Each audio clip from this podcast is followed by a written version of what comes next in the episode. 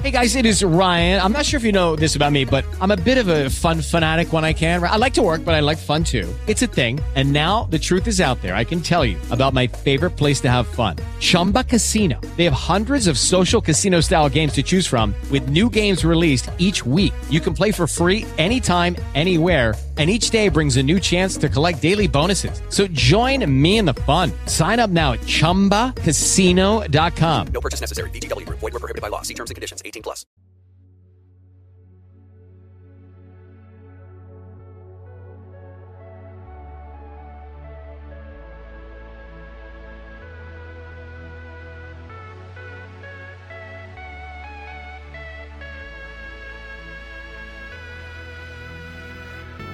You are listening to the Mr. and Mrs. Podcast with your hosts, Mr. Max and Mrs. Lacey.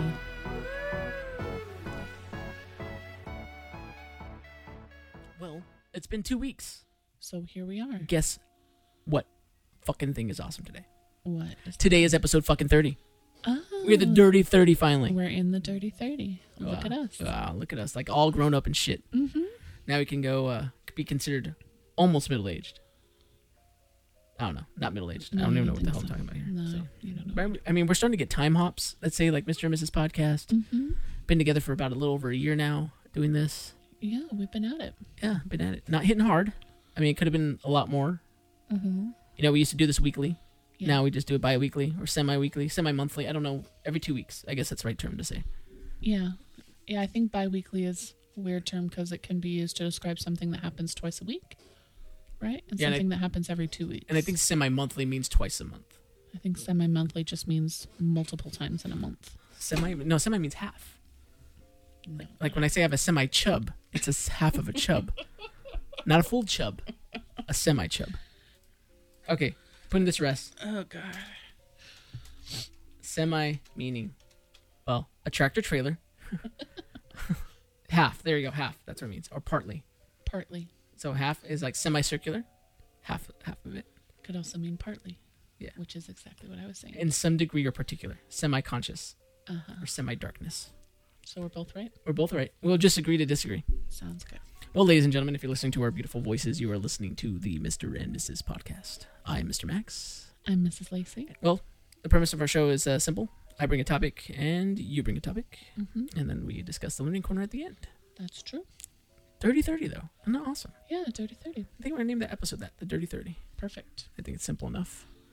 We saw um A few things. a movie last night. Yeah, we saw a movie last night. Um, What was the name of it again? What was the name of that movie? I feel like one of the people in the movie, honestly, right now. this is totally like on purpose. Um, Idiocracy. Idiocracy. Yes. Did you remember? No. You didn't. You didn't remember. Okay. Like it's something that starts with an I. Idiocracy. It's a film by Mike Judge. Came out about uh, ten years ago. Uh, started. Uh, it, it, it was a launching platform for uh, Mr. Terry Crews, which is uh, was his second movie. His first movie was White Chicks. Right. Who's the chick in SNL that was in it? Uh, Maya Rudolph. Maya Rudolph. Yeah. And then Mike Judge. Um, also has uh, Luke Wilson in it, and uh, yeah, it's it's a really cool. It's like a what if scenario. Say, uh, it, I think most people know what Idiocracy no, is. that's the thing. It's a cult movie. It's not a big movie. I didn't know what it was prior to it, it ha- the Alamo Drafthouse announcing it. Um, I knew of it. Um, I knew I have references due to it. I mean, like I've had friends like tell me about you know the Camacho president and everything like that, and how how crazy it is. But the funny thing is that it, now it's kind of drawing a parallel that we're headed towards this direction of idiocracy. Um, so pretty much what happens in this movie, it's a uh, guy who works in the military and a woman who is uh, played by Maya Rudolph, who's a uh, a prostitute, and they're both selected for this government experiment to go under deep freeze for a year and uh, just to test it out, and so they can send their best and brightest, you know, into the future whenever they need them. And what ends up happening is uh, everything goes wrong, and they are frozen for about 550 years, abouts. I don't know, not specifically. Um, but what hap- it happens is that the whole world turns dumb. Now, I'm dumber than doorknobs. I pretty much like a, you know how people are saying like Donald Trump has a seventh grade uh, vocabulary.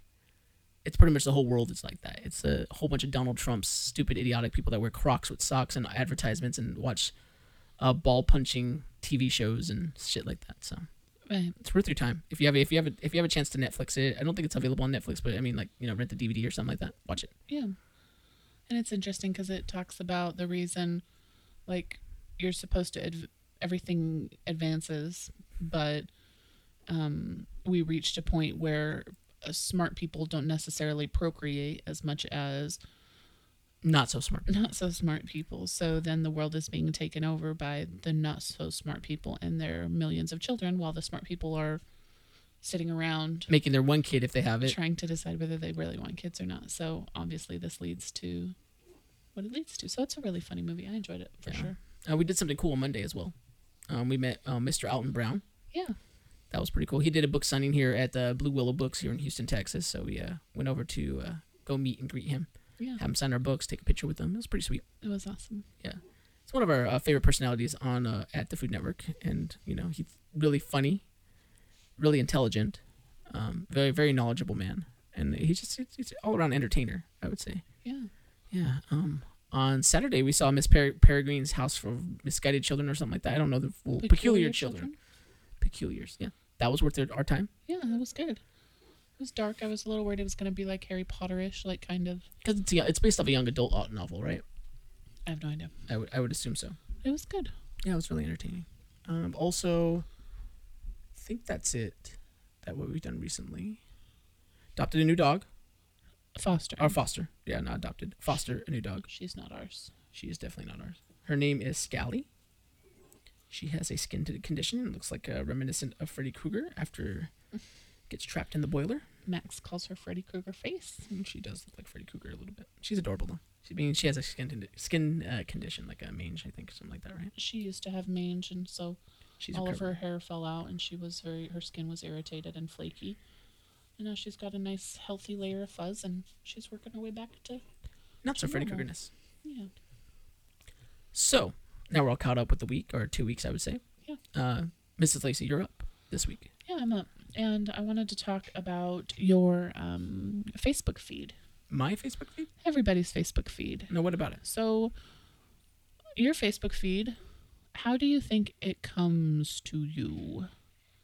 When you're scrolling through your Facebook, how, how many times do you think you log on to Facebook a day and scroll through your feed? Well, I log in once, but I check it like I'd say 30, 40 times a day. 30, 40 times a day? Yeah. At, at, at the very least, I would say.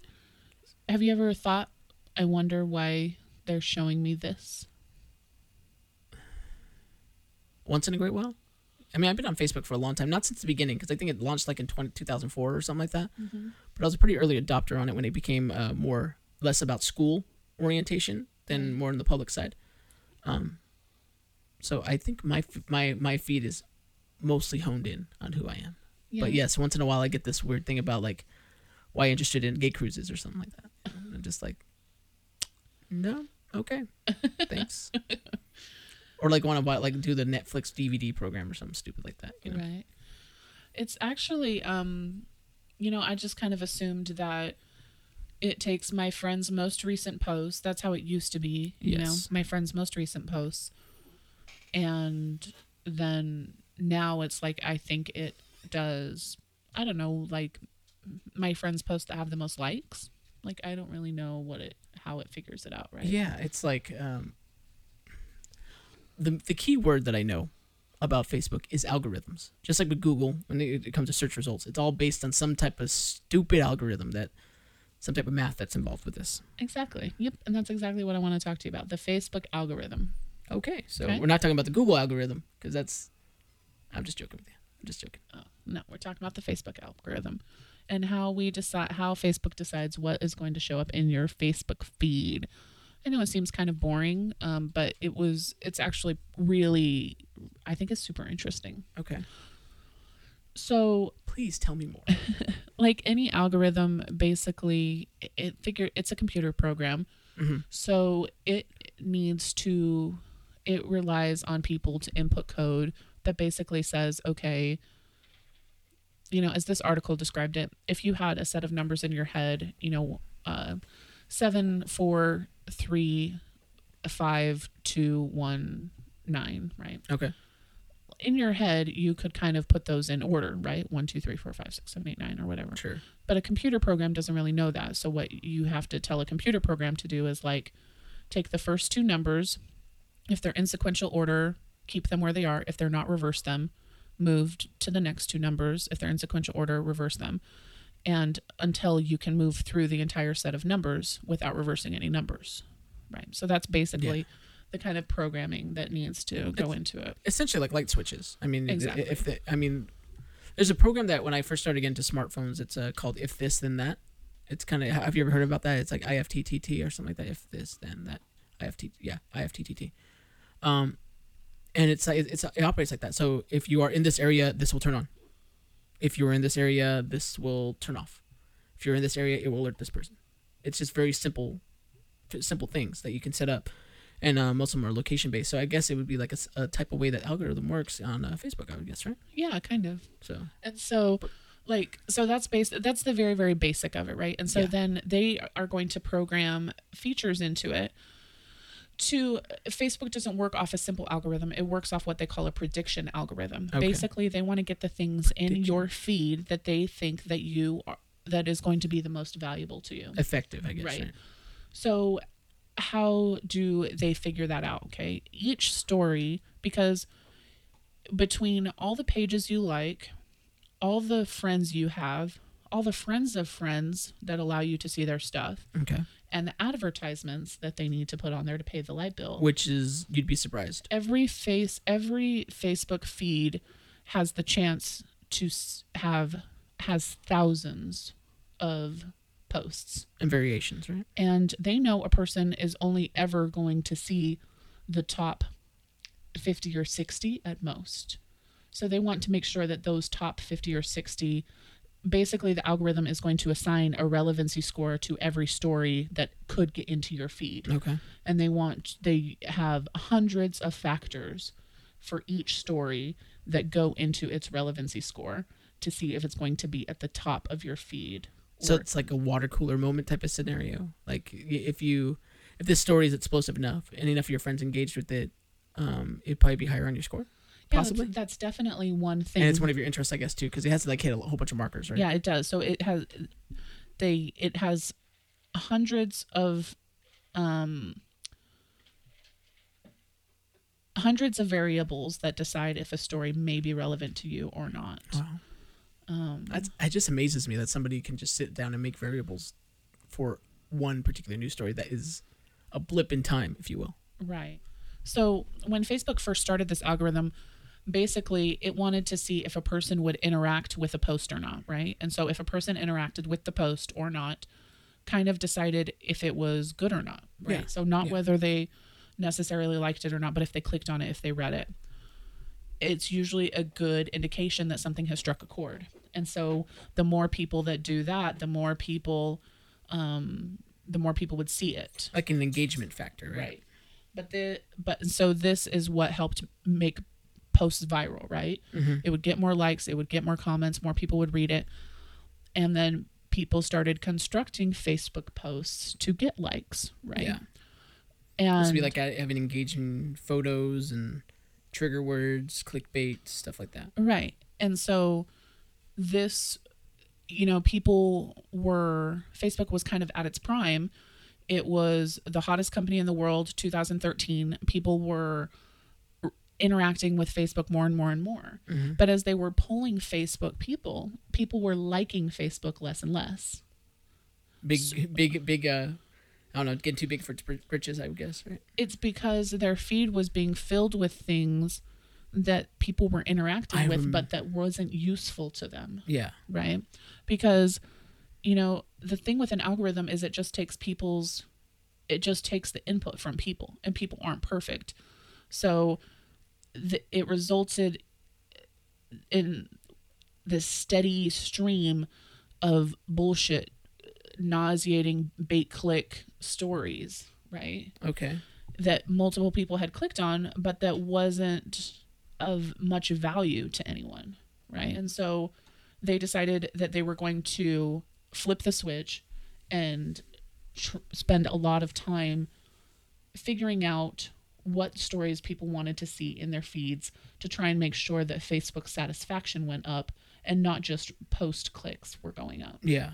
So relevancy, pretty much. Exactly. So basically, what Facebook had to do was figure out a way to figure out Uh, Allow myself to introduce myself. was figure out a way to figure out i totally said it right but it just sounds weird what people wanted to see in their feed right? And they went back to their roots back in 2006 because in 2006 they were trying to figure out how can we register what people want to see? And that's where the like button came from. The like button did not come from people Facebook wanting you to be able to show your friends that you like something. Facebook wanted to be able to employ its users to give it data that it can use to see what sort of things the readers are interested in reading. We're totally a like society now, though. I mean, think about it. Everywhere you go, any website you go to, there's either an upvote or a like or like or a plus or a, or a thumbs up. you Right. know? And so in Facebook's crude days, you know, 2006, that's 10 years ago. It's hard to believe that there was a time in Facebook that didn't have the like button. Honestly, if you really think about it. but they they at the time their algorithm was super crude it was Mm-hmm. just based on you know in numbers your friend said this 20 minutes ago well obviously we want to know what you want to see Yeah. so tell us what you want to see and that's where the like button came from to employ its users But to- it's a, it's a guise though. I mean, people don't think of it, the like button as uh, user research. I guess it would be right. It's like it's one of those things that like, oh look, a puppy video.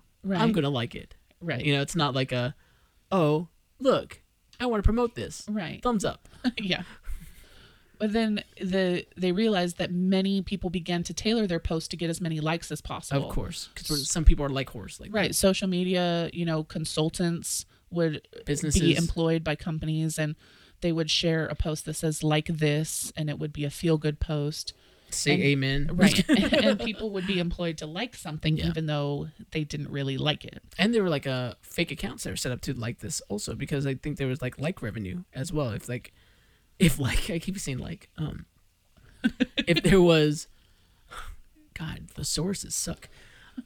If there, if there's an opportunity to uh, bleep, God damn it. Let's just say if businesses saw that there was an opportunity to be had, they probably would base their revenue on the amount of likes they were able to get. There we go. right totally Wow, that took me that took me a moment. but what that meant was that our our facebook feeds all started to look kind of the same right? It was all kind of like adorable puppies and only promoting videos that were getting a ton of likes. Oh, because you're talking about the flip started side, right? looking alike. Okay. right? And so facebook realized at that point that people had gamed its algorithm and so they worked to change it again. So the most uh, recent algorithm came about after they facebook employed actually employed 1000 people to, and they lived happened to live in knoxville tennessee Really? Knoxville. and they put them in a room With no windows no windows and no doors and one baseball bat. and they called them fuzzies and there it was a it was a version a less tech a less techie version of a techie i guess Okay. right and basically they wanted to get a human aspect to their algorithm. They wanted to have someone look through their facebook feed and say this is what i liked. This is what i didn't like. We, and so they asked them we saw you read that story but why didn't you hit like? We saw you clicked on that story but you only spent 20 seconds on it Yeah. we saw and so they started realizing how people actually work You're like totally reading my Facebook thing. It's like, oh, look at article. I read it. Mm. and so Okay. based on that in 2013 they have their current algorithm that's always being worked on but Mm-hmm. it it takes into effect okay someone liked something did they like it before they clicked on it or after they clicked on it Oh wow. did they click on it at all and they liked it just out of The tagline or whatever that's right and then that order of importance how long did you spend on the article? Did you spend 20 seconds on the article? Did you spend five minutes on the article? And did you oh wait do you live in an area with slower internet speeds so the length that you spent on the article was actually you waiting for the page to load?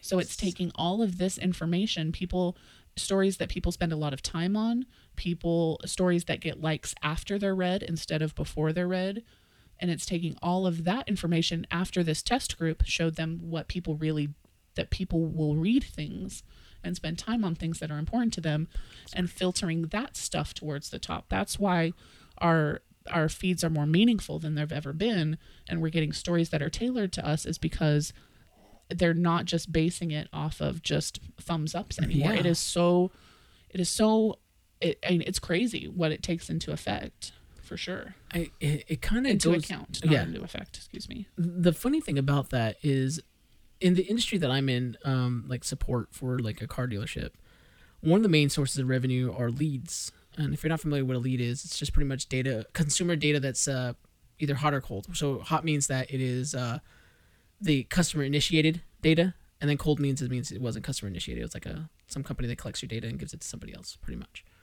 And I've seen leads that have click path data on them, like what you clicked, how long you were clicking on it, what cars you were looking at, what features you were interested in. Did you go and make your own car? What did you get in that in that car? It was just like, it's crazy on how we ha- live in a society now that it's not the person that they want; it's the data that that person is trying to get Yeah, totally. you know and so and how how facebook evolved from a place that just posted feeds to something that posted that that that curates feeds Right. you know That crafts them based on what they think you're going to enjoy the most. And not what they think, but what y- is proven that you will enjoy the most Yeah. based off your past activity. because before like before two, 2013 i think it was like yeah 2013 2014 area we used to have the option to do most recent and most popular Right. and so uh, us as a user and then after a while they still had it there but it never worked in other words they they they control it now Right. and then all of a sudden they got rid of most recent and just it's now just most popular. Right. you know and so and obviously a lot of people can gripe and complain about this because they think it's theirs. And it is. Your your data is yours that you put on this site but you have to remember it's not your site. Right. And you have to remember this.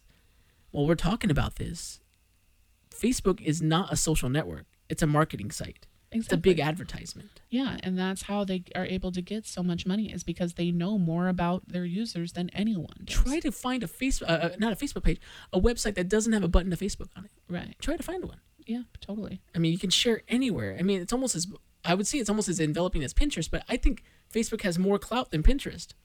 Oh, Yeah, definitely, Yeah, right? Totally, totally. Um, I would say the last thing on this is one thing that the the algorithm people. First of all, the Facebook algorithm, how it actually works, is one of the most like toply guarded secrets. To the eleven herbs and spices. Yeah, and like Coke, nobody and Coke knows. formula. Right. um, but one thing they found out with employing these people is they can look at metrics all day long, right? The- kind of the average, but everybody uses Facebook differently, right? So what they were seeing is there were You know, one thing I can't believe. Okay, uh, uh, while we're on this topic, is that there are seven billion Facebook accounts out there, and there are about seven billion people in this world right now. really seven billion Facebook Seven accounts? billion Facebook accounts. That's crazy. So in other words, there's a lot of people with multiple accounts. Number one, Right, Obviously, because uh, kids, newborns, and the elderly do not have Facebooks. Right. And it's just a, it's oh man, it's so crazy when you think about it. Right. So, um, like I was saying, everybody uses Facebook differently. And when you just have an algorithm that says like or dislike, and you're looking at broad numbers, it's easy to miss something. So, one thing that Facebook got when they got this test group, and now this they've disbanded this test group in Knoxville, and they have people all over the world that constantly are telling them Like beta about their users, I think now. Exactly. I think that's what they are. I think I'm signed up for the beta program with them, so they they probably read my data a little more. So most of the time they understood that when people don't care about something in their newsfeed, they just scroll past it, right? Mm-hmm. But some posts irk people enough that they'll go up to the top right of their post and hit hide post, right? So Facebook really takes notice when you do that because that is what they call a uh, a strong negative. Because you had to go out of your way to do it. Exactly. So they're taking notice, right? Uh-huh. So then they started crunching the numbers and they realized that 5% of Facebook users were doing 85% of the hiding. What? Okay. So once they started crunching it and getting to talk to people, this was obviously skewing their averages, but they couldn't figure out what was going on. Like, were these people just super angry? Uh, did they not know how to unfollow pages? Like, what was it? And they realized that a certain they they now call them super hiders after getting this um this test group together. They realized that some people, mostly older generations, were hiding posts because they wanted it to work like their email system. So they Oh, were like hiding spam, posts. like a spam. no, not like a spam. Like I've read this. I've read this. I've read this. And so they're used to their email system where they click through and delete their emails or move it to other folders. That's just one tiny mm-hmm. example of the An ecosystem, and it's, that's what exactly, what it exactly. And everybody uses Facebook differently and somehow this algorithm has to take into account everybody's Jesus. everybody's metrics and then build a feed specifically for you, not for your neighbor, not for someone that makes the same amount of money of you in a different city, not someone that has a similar demographic as you specifically drives a for Lexus. you. Yeah. So, and that's true. I mean, it's gonna be rare that I'll find the same post on mine that I'll see on your Facebook. Totally. I mean, even though we have like majority of the same friends and everything, it's, Right. it's just not it's just not gonna happen because a lot of your likes are not the same. Uh, I'm I'm gonna have to post something on this on our on, on our Facebook though. I, there is a way because, like I mentioned, that Facebook's a marketing company. There is a way you can look at all your demographics that you fit in between. Oh, really? Yeah, it's really it's really cool, and and you you find it kind of surprising on what they how they pigeonhole you in certain things. Like uh, I think they had me as a uh, very liberal. yeah, they had me as very liberal, and then gun lover, which Really? yeah, which That's uh, the funny thing is I was like, oh, that doesn't surprise me, because I do like guns. I love guns. Yeah. I love guns. I don't like shooting people. I like shooting things. So what I- you got, Mr. Max? I got the nothing right here, man. Oh, really? I'm just going to change it up just a real little bit. I decided to change my voice. yeah. Boy. Fee, fee, fee, fee. Yardy. Irie boy. Yeah. That, What was wrong with that? um, that sounds like cultural appropriation. Yes. I just did the uh, audio version of blackface. That's exactly what I just did right now. Oh, right. Yeah. So, um, so that's actually what I'm talking about. Appropriation, cultural appropriation, not racial appropriation. Racial appropriation is not not what we're talking about here. It's cultural. Okay. um, it started off one of the first things to uh, that was uh, consider appropriation. Let me just back it up a little bit here. Right. Okay, so it, this is actually a recent term. It's not something that hasn't been in the I'd say vocabulary of America. I'd say within the last five years. Yeah, I'd kinda- agree. I mean, I think it's been in you know academic worlds for a while, but uh, to be thrown to be t- discussed on the internet and things like that, yeah, definitely more recent. Yeah. So, um, and essentially, like I said, one of the first uh, examples of cultural appropriation would be um, blackface, blackface comedy. Um, These would be white actors that would put on uh, shoe ba- shoe polish on their face to represent uh, the African American community, and they would give themselves um, ridiculous proportions, like big fat red lips, big ears, um, be ignorant and stupid. Right, Uh, Everything was exaggerated Yeah, super to draw laughs. They were comedians. yeah, and and and it was of its time. I Mhm. mean, you got to remember at the same time we were running, uh, you know, uh, segregation, Jim Crow laws, all that other fun stuff, and even slavery at certain times. You know, Right. so certain areas. Uh, so it's one of those things where uh, we we know that's wrong now, and now there's different degrees of cultural appropriation that is starting to get get in the spotlight of things because that nowadays i mean even the last i would say 10 years maybe 10 to 15 years blackface is not acceptable for any any Right. Yeah. there's always every year some movie star decides to go to a halloween party and they either wear a lot of skin color like uh, heavily um heavily tanned or they legitimately wear blackface Right. and and then everybody goes what the hell you know why are you doing this Right. like what the what the hell? Like if I if if I had a Halloween party and someone showed up in blackface, I'd be like, you know what? I'm gonna have to ask you to leave Yeah. because it's just a, it's a little much. And and you know, famous celebrities like uh, Julianne Hough has been responsible for it. Um, there was, I would say, a lot of white actresses are, are kind of famous for doing you know the uh, for Halloween the uh, the the cultural blackface or brown face. Um, another sign of appropriation ever since the recent up um recent Black Lives Matters Matters movement, you know, pretty much it being in the spotlight, I'd say last couple years, um, is people having dreadlocks. Right. That's a big one. Like white people having dreadlocks, especially. Yeah. Uh, it's a, it's kind of one of those things where there would be a certain fray of the community that would think that it is wrong for somebody to, um, somebody that is white or any other ethnicity to have dreadlocks, because it is representative of the um, Jamaican population, and and uh, like the ganja, you know, smokers and everything like that. So Right.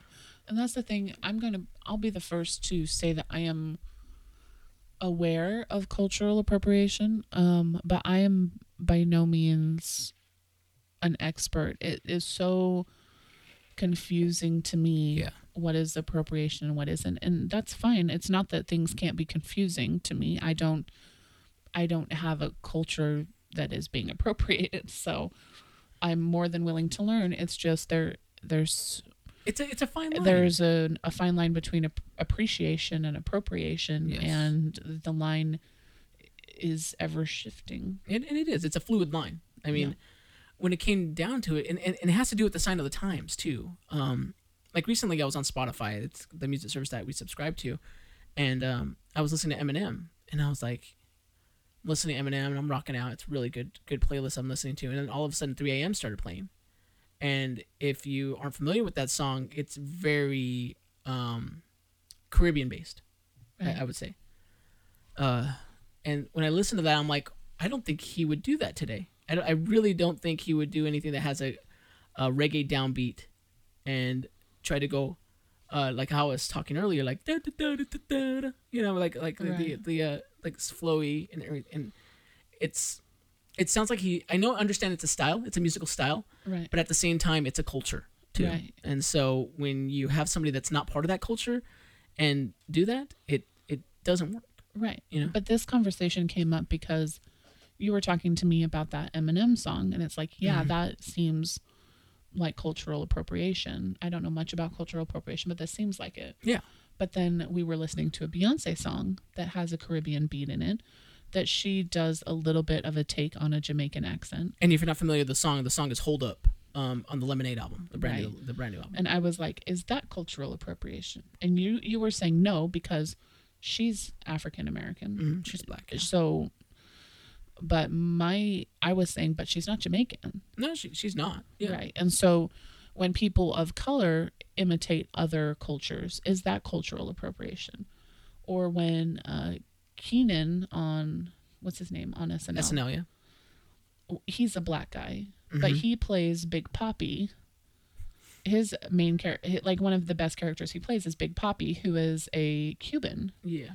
and so he talks about, you know, he does it in a Spanish accent, and and you know talks about eating all the mofongo, um, and you know having a big party and and everything like that, and it's It, like it says in like uh, yeah, because he's Dominican. That's it. Just to be a correct correction. thank he's you, Dominican. Dominican. And so, um, if you're not familiar with the culture, the Caribbean culture down there, it's uh, it's very much like that. It's like very boisterous, very out there, very welcoming. And then he's a big guy, so he's making fun of the foods of the region, like Right. mofongo. That's Right. always a big one that he talks about And so he comes on the show. He's like, "Hey, Colin Yost," and mm, in the accent. right, and he called Colin Jost is the guy, and he's like Colin Yost, and but he's a black guy. Kenan is a black guy. Yeah.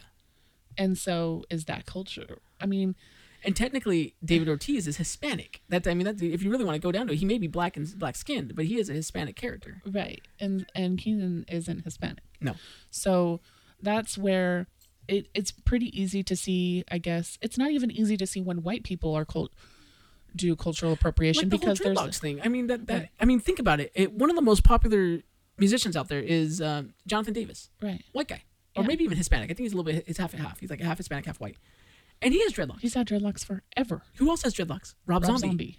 Everybody in Korn has dreadlocks. Right. Half of the band of uh, of In This Moment has dreadlocks. Right. and and it's while it is part of that culture, it is also a part of pop culture, a popular, I would say, popular domain. right. You know, But people had talked about it this year because you know, Miley Cyrus came out and she had dreadlocks, right? And she had dreadlocks, and she started doing twerking. That was another thing too. right?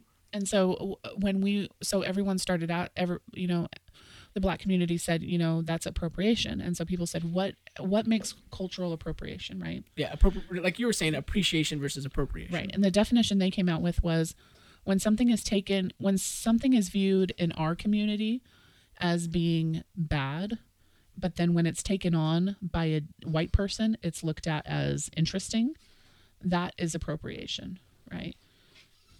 So, That's rather interesting. yeah, so like the term squad, right? So people like 2 Chainz and you know they've used the term squad forever. Like Yeah. those are my boys. Or crunk. right? But then Taylor Swift starts using squad, and suddenly it's hashtag squad goals and everything like that, and it's fine, but You're, you're I guess it, it, appropriation and appreciation are, are, are in the same are in the same road. I think they're going opposite directions though. Um, it can be viewed as appreciation by the culture that's a set that's willing to use it, but the thing is, it, it's almost gentrified in a way. Right, You know, because I mean, that's I think that that would be the the uh, the layman's term of appropriation is that you're taking something that's somebody else's culture, and you're trying to put it in a way that it's accepting to everybody within your culture. right, yeah, that's true. I mean, because squad, no one yells, no one yells squad or anything like that. Like you know, 2 Chainz and everybody says Right, they go, oh, squad goals or you know stuff like that. right, for sure. And the whole twerking thing, it was like black women twerk in clubs, and it's slutty, Old music and- videos. slutty, and it's exotic, and it's whatever. Miley Cyrus does it, and suddenly, you know, they you, you can have your seven or eight year old little girl twerking, and it's kind of funny because how wonderful! you know it's not something that you little Anna is twerking again. right. So what I do understand Like- that when- the one that the example I saw was Zendaya. Oh yes, She wore dreadlocks, and people kind of said, you know, she probably she must smell like patchouli, and she must smell like weed. that, and these are white people saying this Right. on TV. on TV. And then a few months later, Miley Cyrus wears dreadlocks. And it's like, oh, how edgy and fun is she? yeah, And it's like, okay, Hypocritical, so obviously. that's a that's a clear example of appropriation where if someone in their community does it, it's looked at by the mainstream as bad, and then if it's taken on by a white person, it's good. It's Elvis, right? yeah. I mean, Elvis is the epitome of cultural appropriation. He took black music You that shut your mouth. I'm just joking. Well, it's true, right? He took black music that white people couldn't listen to because it was being sung by black people. Mm-hmm. And he wrapped it up in a nice white man sang basically the same music, Same lyrics, same lyrics, and different drawl, became crazy popular. because it was accepting. It was accepting to people. Yeah. But yeah, so Cornrows are another example. cornrows are big. Yeah, cornrows and braids are a big one too, as well. I mean, you see like Miley Cyrus with braids and uh, people wearing dashikis. That's a big one too. Um, I don't know if you're familiar with dashikis. Those are highly colorful garbs. Um, we've talked about one before. Rachel Dolezal is like a queen of appropriation. yeah. Yeah, she she is the she is the epitome. If somebody had to make a a, a, a, memorial of appropriation, it'd be Rachel Dolezal. Right. and I'm pretty sure you're maybe wondering now who's Rachel Dolezal. Uh, she would be that uh, the uh, white individual that worked for NAACP uh, chapter up in like San Francisco, I think it was. So, Yeah. and she tried to pass herself off- off as black when she was nowhere Right. near me. the newest thing that I've heard of, you know, not only it's not only black culture that can get appropriated. Most recently, Indian. A lot of people are saying Indian culture, specifically the Hindi. With the dot, with the, the uh, not to be ins- insensitive, I don't know the name of the term, of, I'll- I'll of, but it's it going to be the uh, the the uh, the where the females have the dot on their Bindi. forehead. The bindi. Is that the name of the bindi? Yeah, and so there's been a hashtag called Reclaim the Bindi, where Indian women are saying this isn't a fashion thing for Katy Perry to rock on Yeah. her ten day trip to India. This is ours.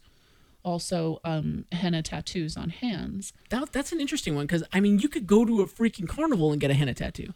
Any like free thought movement express or any like granola chomping thing is, is you can get a henna tattoo at. it. They're like Right, but th- these are things that are super important to cultures. Indian culture, Mm-hmm. and so the fact that you know a white woman and her eight bridesmaids go and get henna tattoos All matching henna tattoos. before the wedding, but then it's like, at what line? At what line is this? That seems to me on the outside like total appreciation, right? That you think the women that do that are beautiful, Mm-hmm. and you are trying to emulate something that's beautiful in yourself. Yes. So the line, there is no line for me. It is overlapping. It is blurry. It is. I don't. I. It's impossible to tell. Right. yeah. I, I and mean, just like a lot of things in today's world, it's impossible to tell when you're going to piss someone off. Right. I mean, and it's not that it's. it's It, it's that sounds like I'm trying to say that it's not important. It is important. It's just it's just difficult. It's a difficult. It's a difficult you know road to travel. Right. I'm gonna use another analogy having to do roads here. right. it's it's true though. It's it's really difficult to find out who you're gonna who you're gonna you know offend, and I think it may have to do with your intentions, in a way, because obviously if you're trying to because blackface was obviously negative. It, Right. it, it, it was a negative connotation of, of you know of black people, and it comes down to your intentions on what you're trying to do. Now, if you're just trying to ride the wave, like I would say Miley Cyrus was doing, because twerking was a big thing that was happening then. I mean, if you look at you know Anaconda and everything coming out at that time, she was just riding that wave. You know, so Yeah.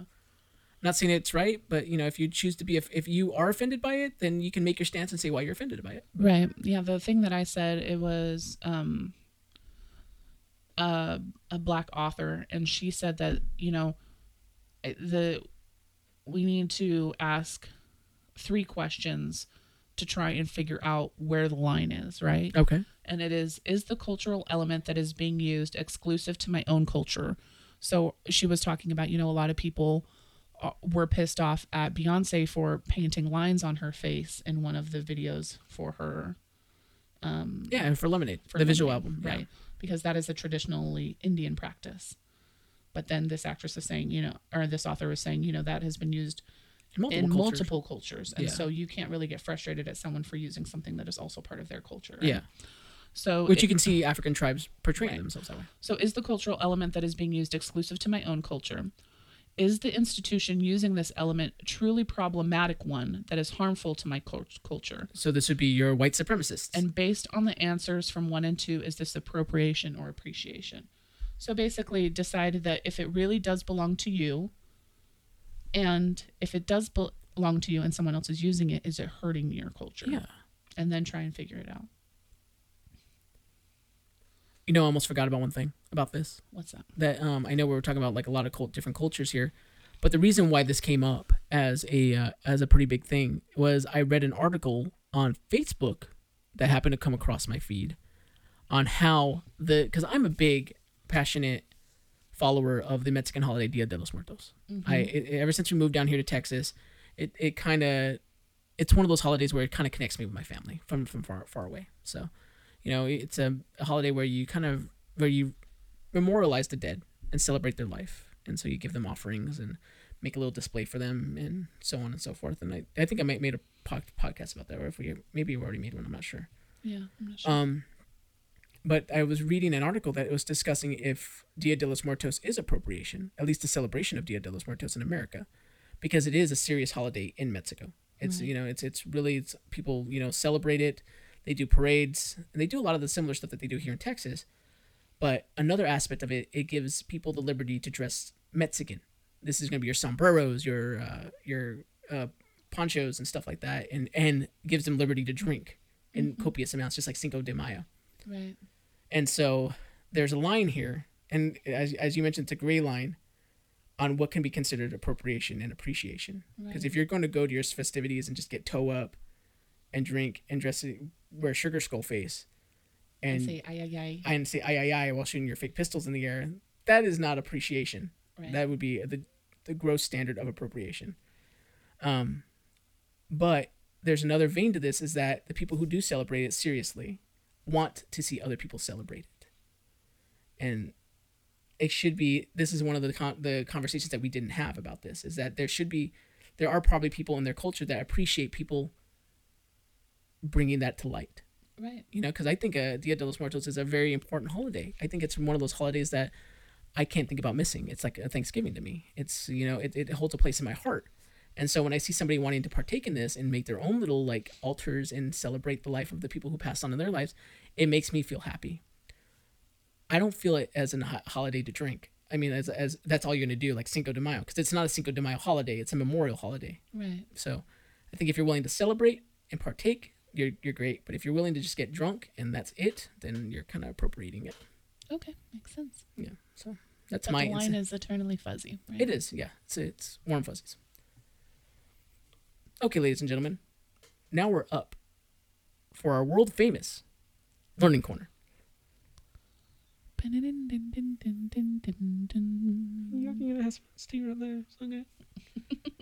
I keep saying that. I love saying it. Well, Mrs. Lacey, you have the learning corner this week. I do.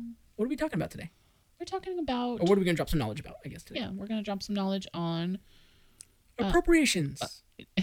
We already did that. I know, I'm just joking with you. Uh, Do ruthless people really get ahead more than nice people? Ruthless people. Ruthless. Ruthless. Yeah. Not ruthless. R O O F L E S. So we, Those I mean, it's kind of understood that you know, uh, it- to get to the top, you kind of have to step on a few.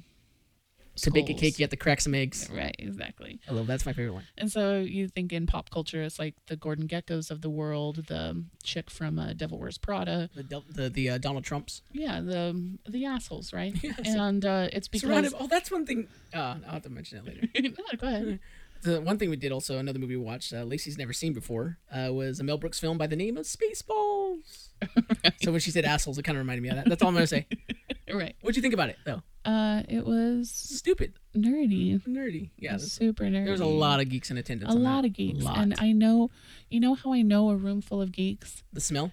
The quoting, Oh, the out loud quoting. That's when I know I've reached um, peak geek level. Is when the people all around me can't help themselves but to quote along, and you- no, not just quote along quote before, and quote after, and quote. and quote when somebody else is talking to them, and quote. And the thing is, they know they shouldn't, but, they, just can't. It's like, it's like quoting Tourette's. It really is. It's like quoting Tourette's. Uh. I wasn't one of those people. I No, did. I did a couple. You did, yeah. Anyway, Ludicrous speed. So um, back to the ruthless. Yeah, sorry about that. Assholes. Right. So it's been, you know, I've always kind of thought, yeah, they're the people that are willing to take credit for other people's work, Of course. step on the backs of other people, Mm-hmm. and kind of levitate themselves to their boss. Would you consider yourself a ruthless person? At least in a professional setting? I think I think you're no I think you're no nonsense. Yeah. That's a big thing. Yeah, uh, I would never not- take credit for someone else's work. Why would you do that? I mean, honestly, as a honest, as a good person, as a person that you want to be, why would you do that? Honestly, take other people's credit. because it will get you ahead. Right? Yeah. And so that's the point of this. Do ruthless people get ahead faster than Okay. nice people, right? Tell me. So the um the BBC took this and ran with it. And they broke um, ruthlessness into three different categories. Machiavellianism, which is when people uh, manipulate, like cynic. These should be like your uh, your Mr. Burnses, right? Yeah, kind of. Yeah. Uh, narcissism These should be your Ric Flairs, and psychopathy. and these would be your killers, pretty much. Right. A combination of risky impulsivity and callousness. Okay. So they broke it down to three things and they wanted to see how far people got ahead which each each of those three traits, right? So what they found was people that are have the psychopathy that they're risky and they're callous, Okay. they will burn fast, meaning they will get ahead in their careers very quickly, but then they're forced to leave their careers very quickly Damn. because they're risky, right? And so usually risky behavior pays off quickly, but then it tanks at some point. Who would that be? That was a good example of that. I would say, um, yeah, most hedge fund managers, people that, um, yeah, I mean, people that take big risks and are will are ca- have a certain amount of callous, knowing that this decision could put you know millions of homeowners at risk, Ah. and still doing it anyway and being rewarded for it in the short term. Your your career goes through the roof. And you have so much money. and yeah. you have so much money, but then your risks aren't always going to pay off. And No. when they don't, everything falls rather quickly, right? Mm-hmm. So that being that strain of ruthless does not pay off yeah. over time. The next one is Machiavellianism. And it's pretty well understood that if you are great at manipulating people, you're going to get ahead, right? Yeah. and they found that these people on the kind of universally were marginally ahead of peers that weren't considered ruthless. You're talking like right? a like an IQ level or like a, a no, just production uh, level. like um career path, Oh, okay. right? So the, because they were able to manipulate their way into certain situations. Mm-hmm. However, it was also discovered that they're not super successful because people eventually figure out that they're being manipulated and then resent them and kind of stick them into certain positions So- and then they get stuck there. and then they get stuck there and they can't manipulate their way out because they manipulated their way in right so they found that the most successful ruthless trait is to be narcissistic and when Like I we said, your Ric Flairs. when we say most successful we mean um, richest narcissistic people make the most money Donald Trump. And the reason this is is because it if when someone is constantly talking about themselves, it is easy to buy into that, right? Yeah, it's like selling a cult, pretty much. Right. So it, it does pay to be ruthless. Ruthless people do get ahead, but only certain traits of ruthlessness get ahead. But over the long run, they find that uh, being kind and working hard Is the best. Is actually the best. Yes. Your your Warren Buffett's. Yeah. Oh. Your Bill Gates. Your Steve Jobson last because he was ruthless. And he got ass cancer.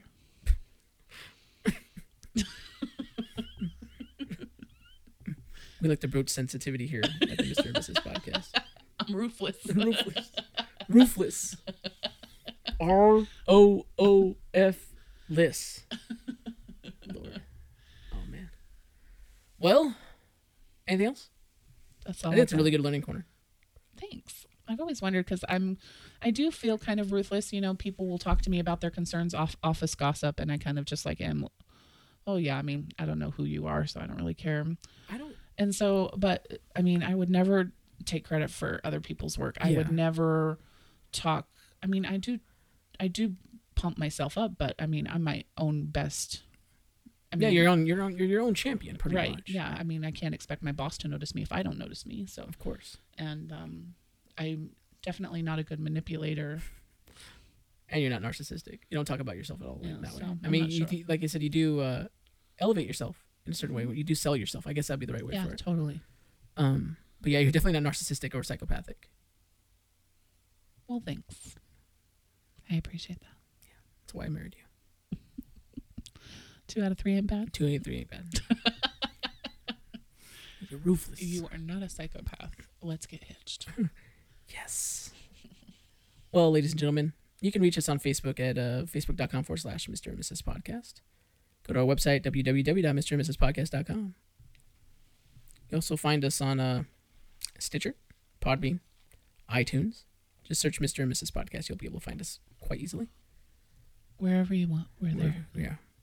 We'll always be watching you. Always. And if you think about it, go to iTunes and give us a rating. Or even go to Stitcher and give us a rating. Go on Facebook and give us a rating. Go anywhere and give us a rating. Do we exist to you? Let us know. Do you like to hear Mrs. Lacey's voice? Let us know. Let us know. On behalf of the Mr. and Mrs. Podcast, I'm Mr. Max, I'm Mrs. Lacey. and we love you. Peace out, bitches. We're not done recording yet. Quit your coughing. I specifically like waited and waited and waited and waited and waited. And Ay, ay, ay. Gotta stop smoking those camels. Oh,